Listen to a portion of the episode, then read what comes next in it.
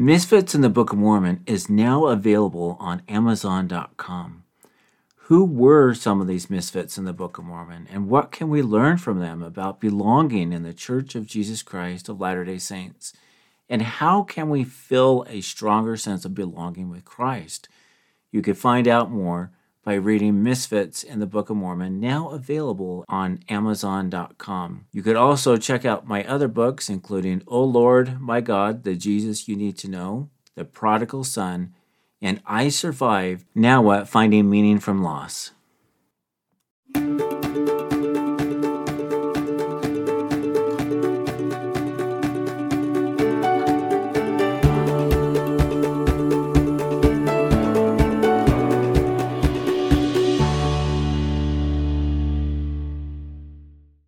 Hello, and welcome back to Misfits in the Church, a show designed to help individuals who struggle with belonging in the Church of Jesus Christ of Latter day Saints. My name is Jerry Cook. I hope that you're having a good day and that it's only going to get better.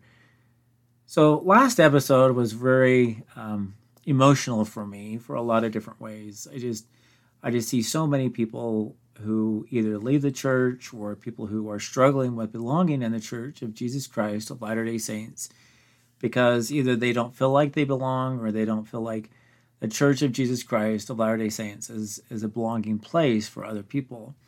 And um, I talked a lot about the importance of, for ourselves, to root our testimonies and what President Nelson counseled us to do, and knowing that we are children of God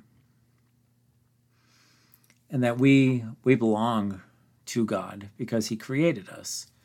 At the same time, even though we belong to God, He has given us agency where we can, in large part, determine or at least decide whether or not we want to belong with God.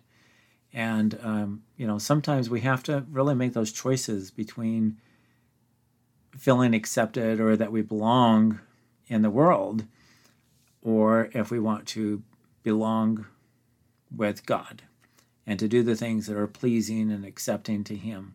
And I know that's not always an easy decision.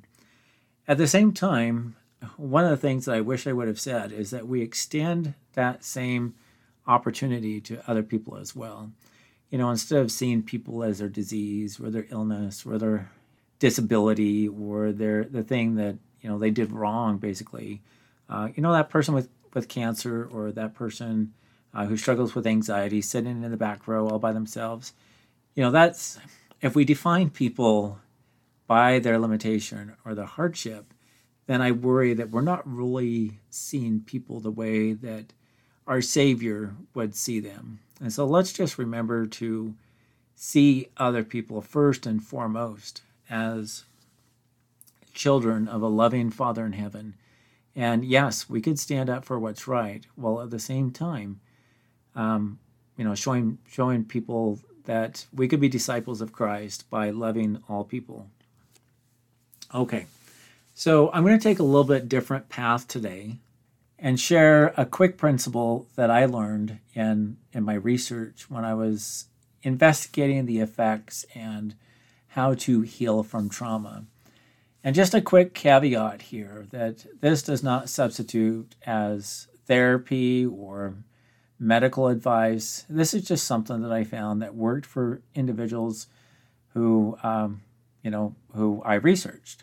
So I hope that it helps you. But if it's something that doesn't work for you, it doesn't mean that you're not broken.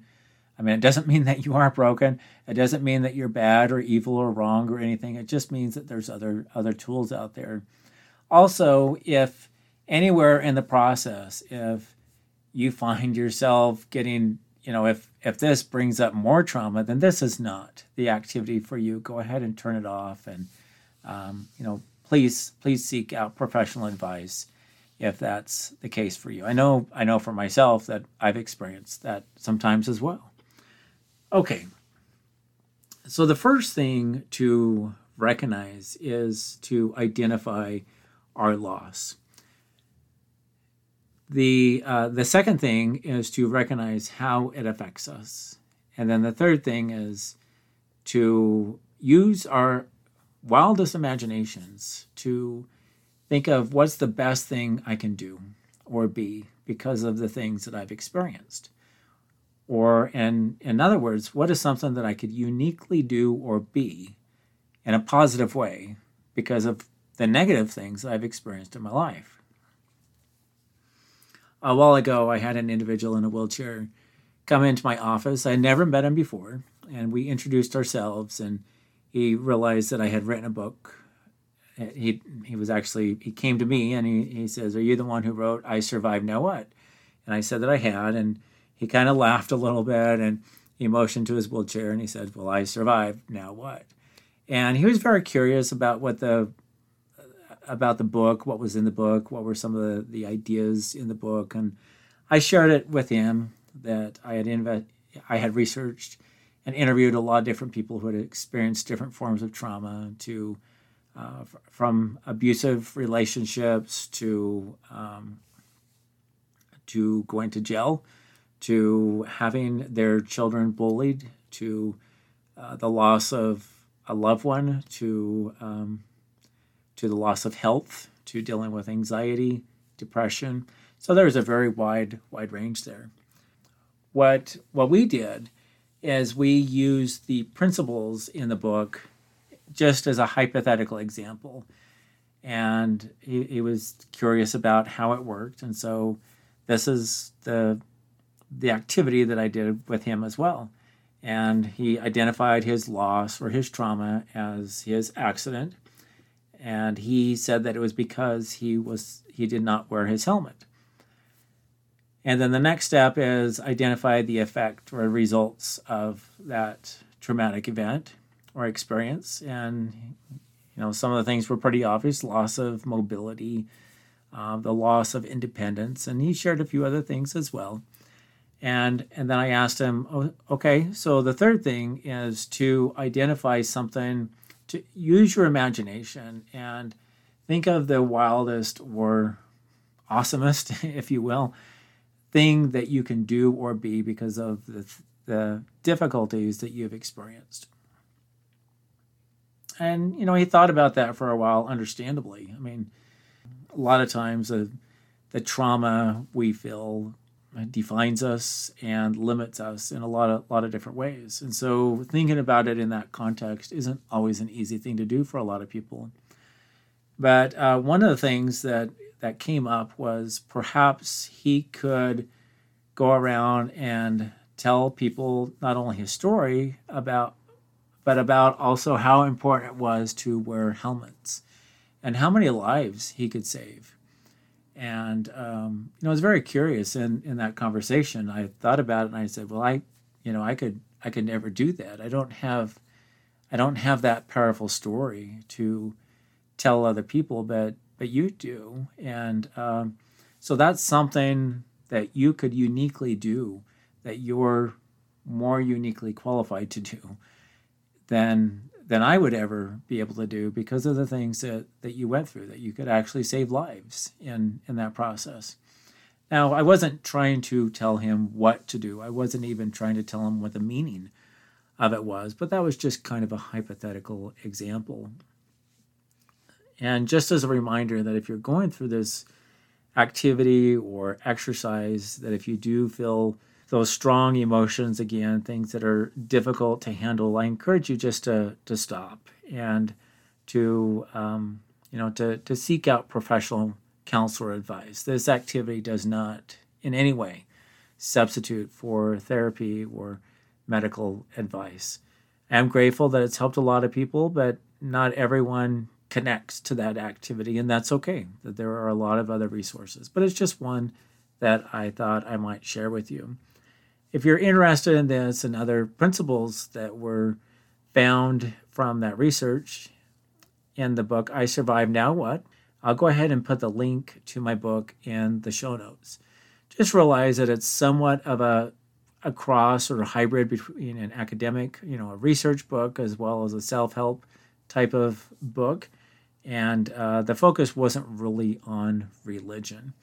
But I think that you'll see a lot of lot of themes that um, you know could could definitely play into that. And someday I might actually write a book that uh, includes more about religion in that process as well.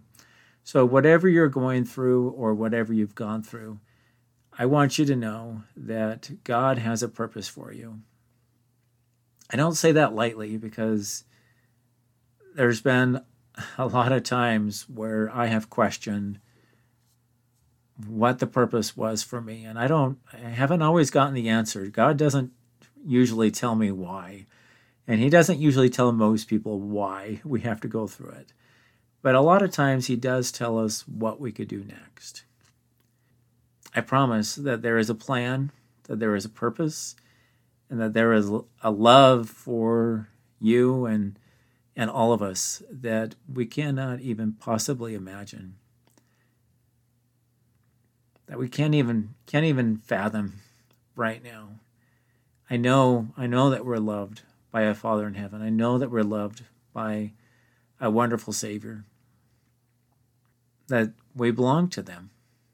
And it's my hope and my desire that each of us will recognize the worth of our soul is great to our Father in heaven, and that we'll do what we need to do.